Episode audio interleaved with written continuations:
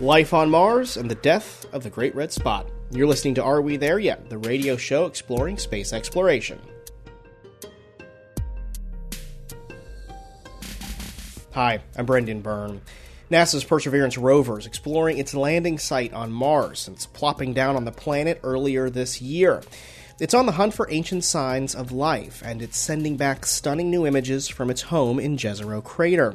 We'll talk with University of Florida astrobiologist Dr. Amy Williams about new data coming back from Perseverance and what the rover's uncovering about the aquatic history of the red planet.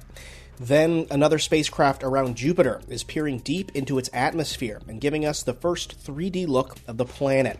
It's also shedding light on Jupiter's Great Red Spot, which appears to be shrinking. Washington University in St. Louis planetary scientist Dr. Paul Byrne helps us unpack these new findings and explores what it means for the future of understanding the largest planet in our solar system. From Mars to Jupiter, that's ahead on Are We There Yet? here on WMFE, America's Space Station.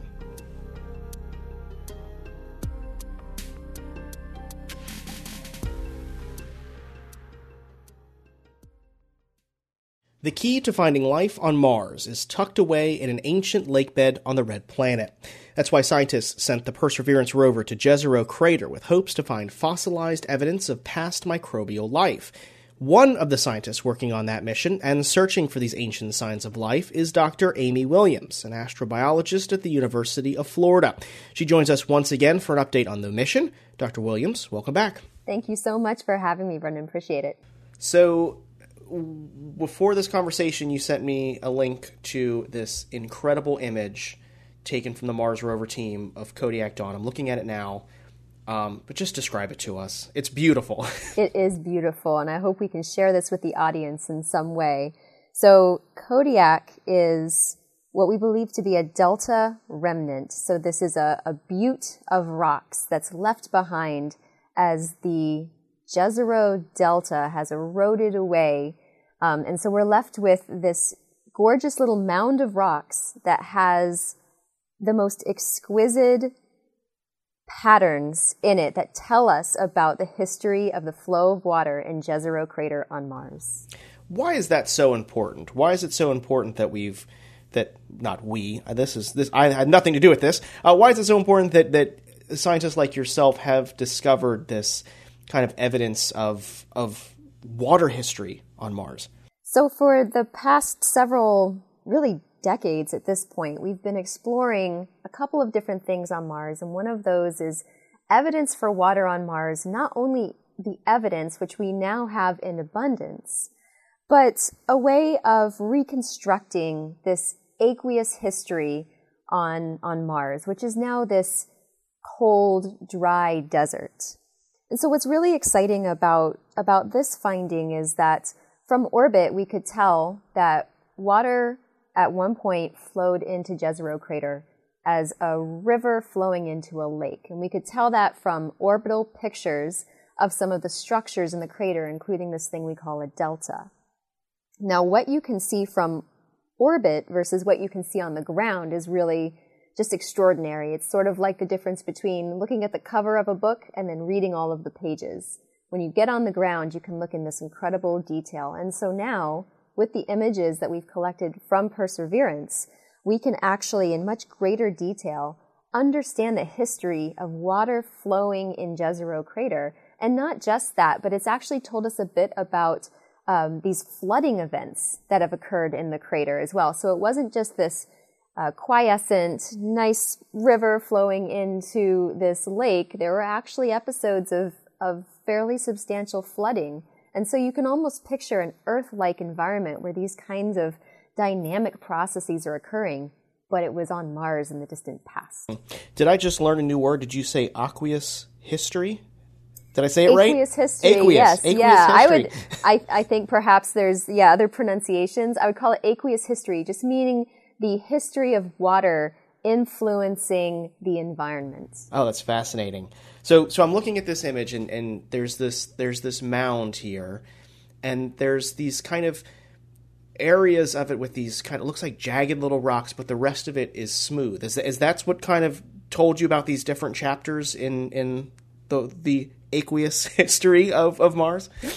When you when you look at the the Kodiak uh, Butte image, you'll see um, there's a lot of material that has shed off of the side of of the butte, and so this is you know pretty common in terrestrial geology. You have rocks falling off of the butte due to gravity, due to um, wind abrasion and wind erosion, and so you only get these little snapshots of the structure within uh, the butte itself. And so what's so compelling about this Kodiak image is we have these nice flat lying layers towards the top.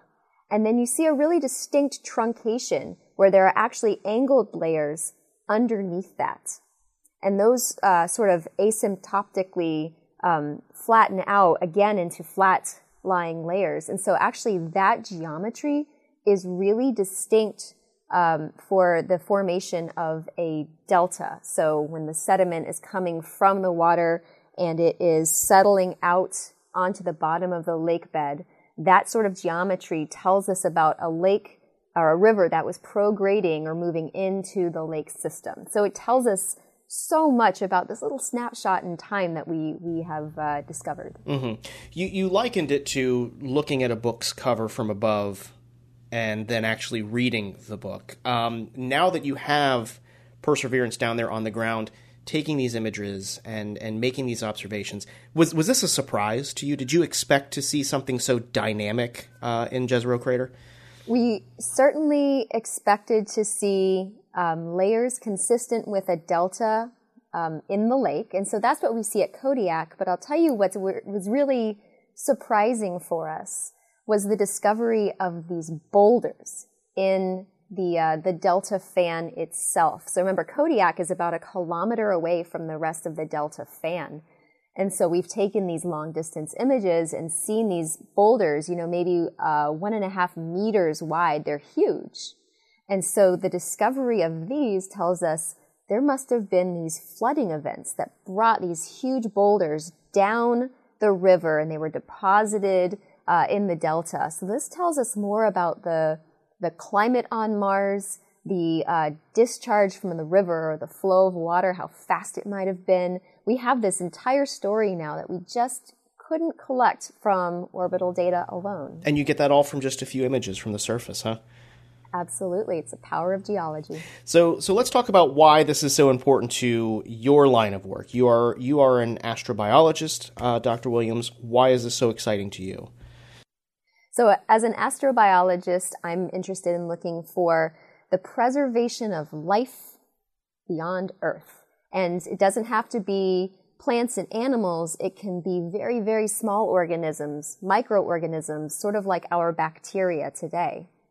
And so one of the environments that astrobiologists want to look at for the preservation of these types of biosignatures or evidence for life are in very fine grained sediments deposited um, in lake beds. And so when we see how this delta has flowed into the lake, how those sediments have deposited, that actually tells us about where those really small grained sediments are also going to be deposited. And it helps uh, us on the mission decide where to collect samples um, for the Mars sample return architecture, which is intended to bring these samples back to Earth for us to be able to explore with our whole suite of terrestrial labs on Earth. Mm-hmm.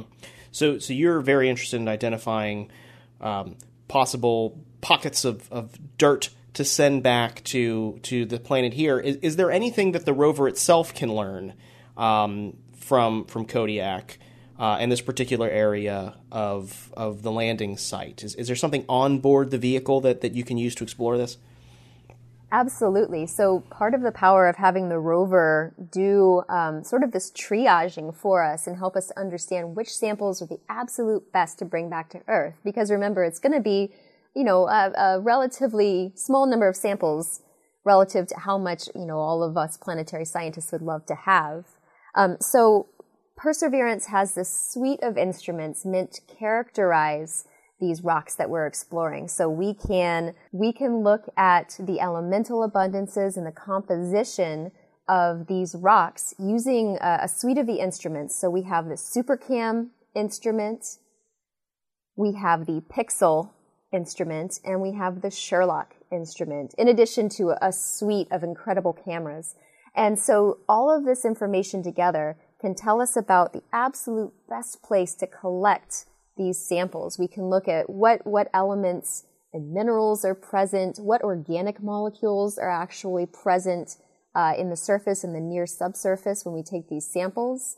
And so this is all sort of the astrobiologist's, you know, toolbox to decide this is such an ideal location where if there were life in this region and it were preserved in these layers, this would be the place to look for it. Mm-hmm. And what particular things are you looking for? What what molecules, what compounds would you expect to find if there was life there? So all life on Earth, as we know it, is made up of organic carbon. And so one of the, the really great instruments that we have on board Perseverance, SHERLOC, is actually able to uh, see organic molecules, organic carbon. And so the presence of certain organic molecules can tell you that there was life present uh, in an environment. And it's, of course, never quite that simple, um, but you can use SHERLOC to triage these samples to look for organic carbon and to help guide us in assessing whether a sample might be the best one for us to look for evidence of life um, when we, we have these samples returned. Now, one of the other things we're really excited about, though, is uh, the search for something like a microfossil. So this would be really extraordinary, but it could also provide really compelling evidence for life beyond Earth. And so um, that would be something that when we get these samples back to Earth, we can look in extraordinary detail at these samples and look for these types of, of fossils. But these are the things on Earth that we use to identify biosignatures, looking at organic carbon, looking at microfossils, and those are the tools that we're trying to use to triage these samples for return to Earth. Dr. Williams, is is this the only place that Perseverance will be exploring? Um, will this Kodiak Butte be the last kind of incredible thing that uh, that that scientists discover on on Mars, or will there be more? I'm so delighted to say there will be so so much more. Oh, good. Yes, absolutely. so this this is just the beginning. Um, this is so where where we landed. We have this really great view of the delta and the crater rim. We have this um, sort of it's just a, a bonus to see Kodiak and to to be able to learn about it and learn about the delta and lake environment in Jezero. But we're actually going to drive up the delta um, to collect samples, to explore the environment more, and understand a lot more about um, Mars's history and the climate. All of that information is recorded in those rocks. So we'll be driving up the delta. We'll be heading toward the crater rim. Um, we have identified from orbit all of these really interesting little campsites that we want to explore. And so, yeah, we have we have um, quite a bit more of just our primary mission to complete. So there's there's a ton of great stuff on the way. Mm-hmm. And finally, I, I, hate to keep going back to the image, but it's just it's absolutely beautiful. I'm I'm going to share it on our website uh, wmfe.org/slash Are we there yet? Um, it was Jim Bell who who works on the Mastcam uh, shared it. Um, given what we know about this area, Dr. Williams, what would this have been like uh, when water was on Mars. Would this be a nice place for me to grab a beach towel and, and, and hang out along the along the shores of, of this ancient lake? Yeah, I feel like you could have like a nice little lake house out here. So this would be, yeah, this would this appears that it would have been um, a very pleasant environment, except maybe the fact that you need to breathe oxygen. But beyond that, just um, small, small details, small, small details. Details, yeah. well, one of our instruments on the rover, um, MOXIE, is actually able to generate oxygen from the carbon dioxide atmosphere. So that's a whole nother thing to uh, to discuss whether you could have your lake house on uh, Lake Jezero. But if you if you were standing there, you know, watching this this river flow into this lake other than the red atmosphere, you might be uh, convinced that you were standing maybe uh, in in a cold Arctic environment, watching a river flow into a lake here on Earth. There's so many similarities between ancient Mars and, and ancient Jezero and what we see today in our kind of cold and dry environments, but where water is flowing. That was University of Florida astrobiologist Dr. Amy Williams. Still to come, new findings from Jupiter could help us understand what's happening to its great red spot. Are We There Yet? is back in a minute.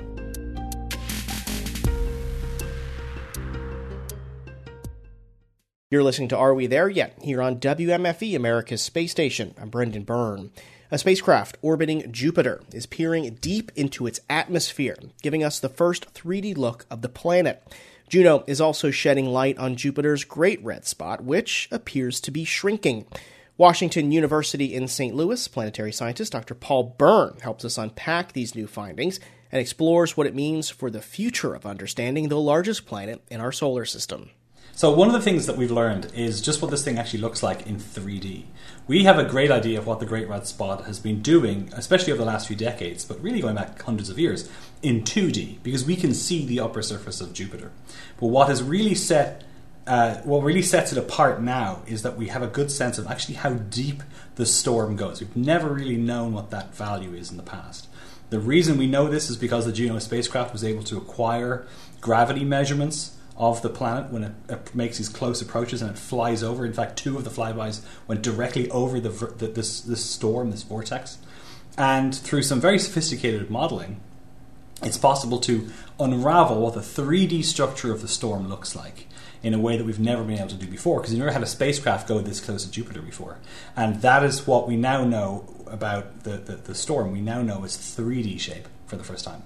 Can you, even walking back to what we did know before these findings, what we do know now, can you kind of paint me a picture of like what this storm is actually like you know from the surface uh, of the planet? Sure. Uh, so it's worth saying from the get-go that this storm is a it's a storm. It's a cyclone. It's actually an anticyclone uh, but it is an atmospheric disturbance. It's not all that dissimilar to the kinds of things we know as cyclones or hurricanes or typhoons on earth there are some critical differences. Uh, one of the things that helps guide uh, and ultimately controls the fate of, of hurricanes on Earth, for example, is the interaction with the land. There is no solid surface inside Jupiter, so there is no role, equivalent role played by something inside Jupiter. Um, but the atmospheric dynamics are very similar. Uh, now, we still have a lot of unanswered questions as to exactly what's driving these storms. Uh, the Great Red Spot is simply the largest example of, of millions of individual small storms and big storms we can see on the surface of Jupiter. And we've known about the Great Red Spot certainly for well over 100 years through fairly good telescopes. Uh, but there's good evidence that we've known about it for several hundred years before then, really going back to the 1600s, when folks were able to uh, observe, uh, observe uh, Jupiter and see this kind of splotch of red uh, in, the, in the southern hemisphere. So that's not surprising given the size of this system we know that this thing's been going for several hundred years. Of course, no storm ever lasts that long on Earth, but the energy involved is so much greater on Jupiter. We also know that the storm is evolving and it's probably dissipating. We know that, the, it's become increasingly or, or substantially more circular over the last few decades. Uh, it, it, used to be a lot more kind of eye-shaped or egg-shaped, um, elongate left and right. Now it's, a, it's, it's very obviously more circular. Uh, we know how fast the winds move. The winds move at around 100 meters per second uh, or about a third the speed of sound. And we know that because we can track how the clouds move and we can we know how far they've gone and how long they've taken to travel that distance. So we know quite a bit. We, we know, relatively speaking, its temperature compared with the, with the surrounding clouds.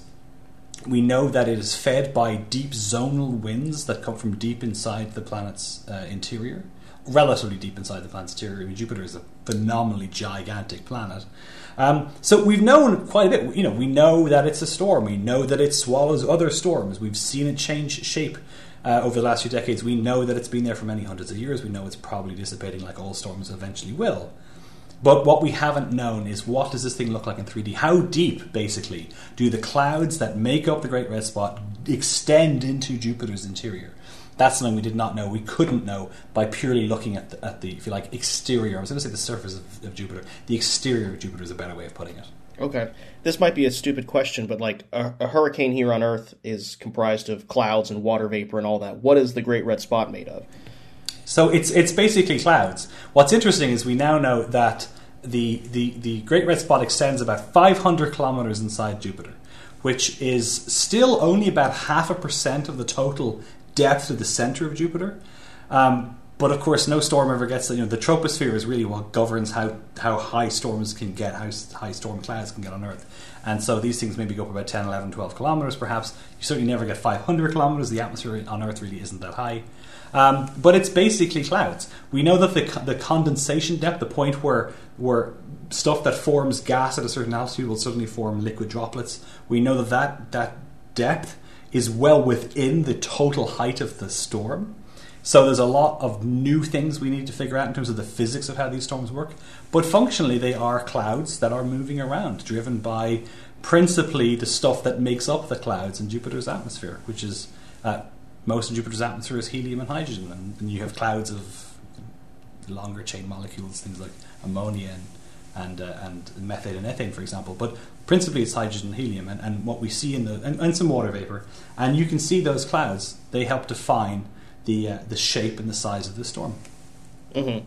Let's talk a little bit more about those findings. You mentioned that we're able to actually see the or understand the depth of, of this. How does that um, you know better our understanding of of this phenomenon that's happening on on Jupiter? I mean, one of the basic questions we have is to what extent is what we're seeing on the again I'm not going to use the word surface I'm going to use the word exterior but the bit of Jupiter or, or Saturn or Uranus and Neptune any of these giant planets what do we see on the exterior? What does that tell us of what's happening in the interior in terms of the dynamics right? So basically where stuff is moving uh, in terms of the thermal properties what's the temperature and how does the temperature change with depth? And like I say unless you have a probe which we have from the Galileo probe it's very very hard to back out that information Juno has given us this insight now that we have to actually work out how deep this, this the cloud deck is. Uh, in these two papers, uh, the Juno team has also reported on the depth of some of the big zonal bands of clouds, and it turns out they go much, much deeper than the Great Red Spot. And what that basically says is we now have new information and new understanding of just how material is transported inside Jupiter's atmosphere. And the reason this is important is because it helps us understand basically why planets look the way they do. It helps us understand why are there bands how deep are they coming from? How, what are they carrying? What, what elements and compounds are they full of? Why are they the colours they are? And, and all of this ultimately is going to help us understand planetary atmospheres generally, including our own, because we have storms that, on the face of it, don't look all that dissimilar to the kinds of storms we see on Jupiter. So, in other words, what we're seeing is a perfect example of how the physics are the same. Right? The fundamental things driving these processes are the same, whether it's Jupiter or it's, it's, it's Saturn or Earth or, or a planet orbiting the star. But some of the parameters are different. Jupiter's bigger, it's got no solid surface from which you can have storms dissipating. And so understanding what's happening in 3D means we have a much better, because of course now we have an understanding of what's happening in 4D, right? Because we've seen changes in the storm through time. If you take that to be the fourth dimension, now we know what's happening, at least in a snapshot in three dimensions. Now that means that we can put that into a model and if we can replicate those findings with computer models, we can be fairly happy that those models are accurately representing nature, and then we can use the models to test other things. What happens when two large storms collide? What happens when there's more energy going into the planet or less energy? What happens if we want to model what's happening on an exoplanet that might be similar compositionally to Jupiter, but it's closer to its star, for example? It opens up all these new possibilities to just basically understand how planets work. Mm-hmm. Um, you mentioned that we can visibly see the spot is is changing, even even shrinking. Um, do these findings help better understand why or, or, or what will happen in the future? Yeah, I, almost sure you they will. By having an idea of what the storm looks like in 3D, we can make estimates then for what the temperature, cha- how the temperature changes with depth, what the various depths of which different elements and different cloud compositions are, are interacting, and ultimately we can then like I say, once you've got the model able to rec- recreate what we see today, you can then spin the model back in time and try and make sure that it matches observations of the Great Red Spot, say that Voyager or Galileo took in the 70s and 80s and 90s. Um, and you can then play the model forward and try and make some predictions for what's going to happen in the next few decades, which of course you can then test by observing the Great Red Spot from Earth, let's say, with the Hubble Space Telescope, or the next mission is going to go to Jupiter. Uh, NASA's right now developing the, the Europa Clipper mission, which is the mission that's going to go to one of Jupiter's four so called Galilean moons, Europa, which we think might have a subsurface ocean. It's going to be in the Jupiter vicinity. The European Space Agency is launching a mission called the JUICE mission, which is also going to go to Jupiter. These missions will will carry cameras that can be used to. They're not principally going to be staring at Jupiter. They're principally looking at these moons, but they're going to be in the neighborhood. They'll be able to go and observe this the storm up close for hopefully the next couple of decades. So by understanding what's happening with the storm now, and, and not just the storm, these other bands of clouds, uh, they'll just allow scientists to make much more sophisticated models to simulate what we see and then make predictions for what will happen in the future, including up to perhaps when the Great Red Spot may eventually go away. Paul, I'll give you this opportunity to wax lyrically about this mission itself. Tell me why you love Juno so much and, and, and what's ahead for, for uh, some of the findings coming from this mission. So Juno is basically revolutionizing our understanding of how giant planets work, and there's a bunch of reasons why this is important. First off, Jupiter is the biggest planet in the solar system. Understanding why it looks the way it does and what processes are shaping its exterior feed into our understanding of not just Jupiter but the other giant planets, Saturn, Uranus, and Neptune. We're also discovering more and more of these so-called giant planets or gas giants in other planetary systems where these things are these uh, so-called exoplanets are orbiting other stars. And so, by understanding the physics and the processes that go into shaping Jupiter, we'll get a better, better understanding of not just Jupiter, but of these kinds of worlds generally, of which we're discovering hundreds, I think even thousands. One of my favorite discoveries of the entire Juno mission is that Juno carries, amongst other very capable, what we call particles and fields instruments, it carries a camera called JunoCam, which legend has it was added fairly late in the day in the development of the mission. And JunoCam has returned these most astonishing images of Jupiter, and they are just the most stunning, breathtaking photos, and they're artistic. And you can see clouds. And if you've ever, if you've ever had, you know, you take a black coffee and you put creamer in, before you stir the whole thing up, and you can see how the creamer is swirling. It's the same physics that's stringing out cloud systems and storms in Jupiter, and it's it, it, it looks they look like paintings. So go and Google JunoCam Jupiter and just spend ten minutes going through Google Images just just appreciate that we have a spacecraft that's able to send us these pictures in this day and age. It's remarkable. That was Washington University in St. Louis planetary scientist Dr. Paul Byrne. Well, that's going to do it for this week's show. Be sure to subscribe to the show's podcast feed. Get it on NPR One, Apple Podcasts, Spotify, or wherever you get your podcasts. Or visit wmfe.org slash Are We There Yet? Stay up to date on the latest space news. Follow me on Twitter. I'm at Space Brendan. You can follow the show at AWTY Space or visit our website, WMFE.org slash space. Are We There Yet is a production of WMFE, America's Space Station. Editorial guidance this week from Matthew Peddie, and the show's intern is Maria Brasino. Support for Are We There Yet comes from our listeners. Until next week, I'm Brendan Byrne. Thanks for listening.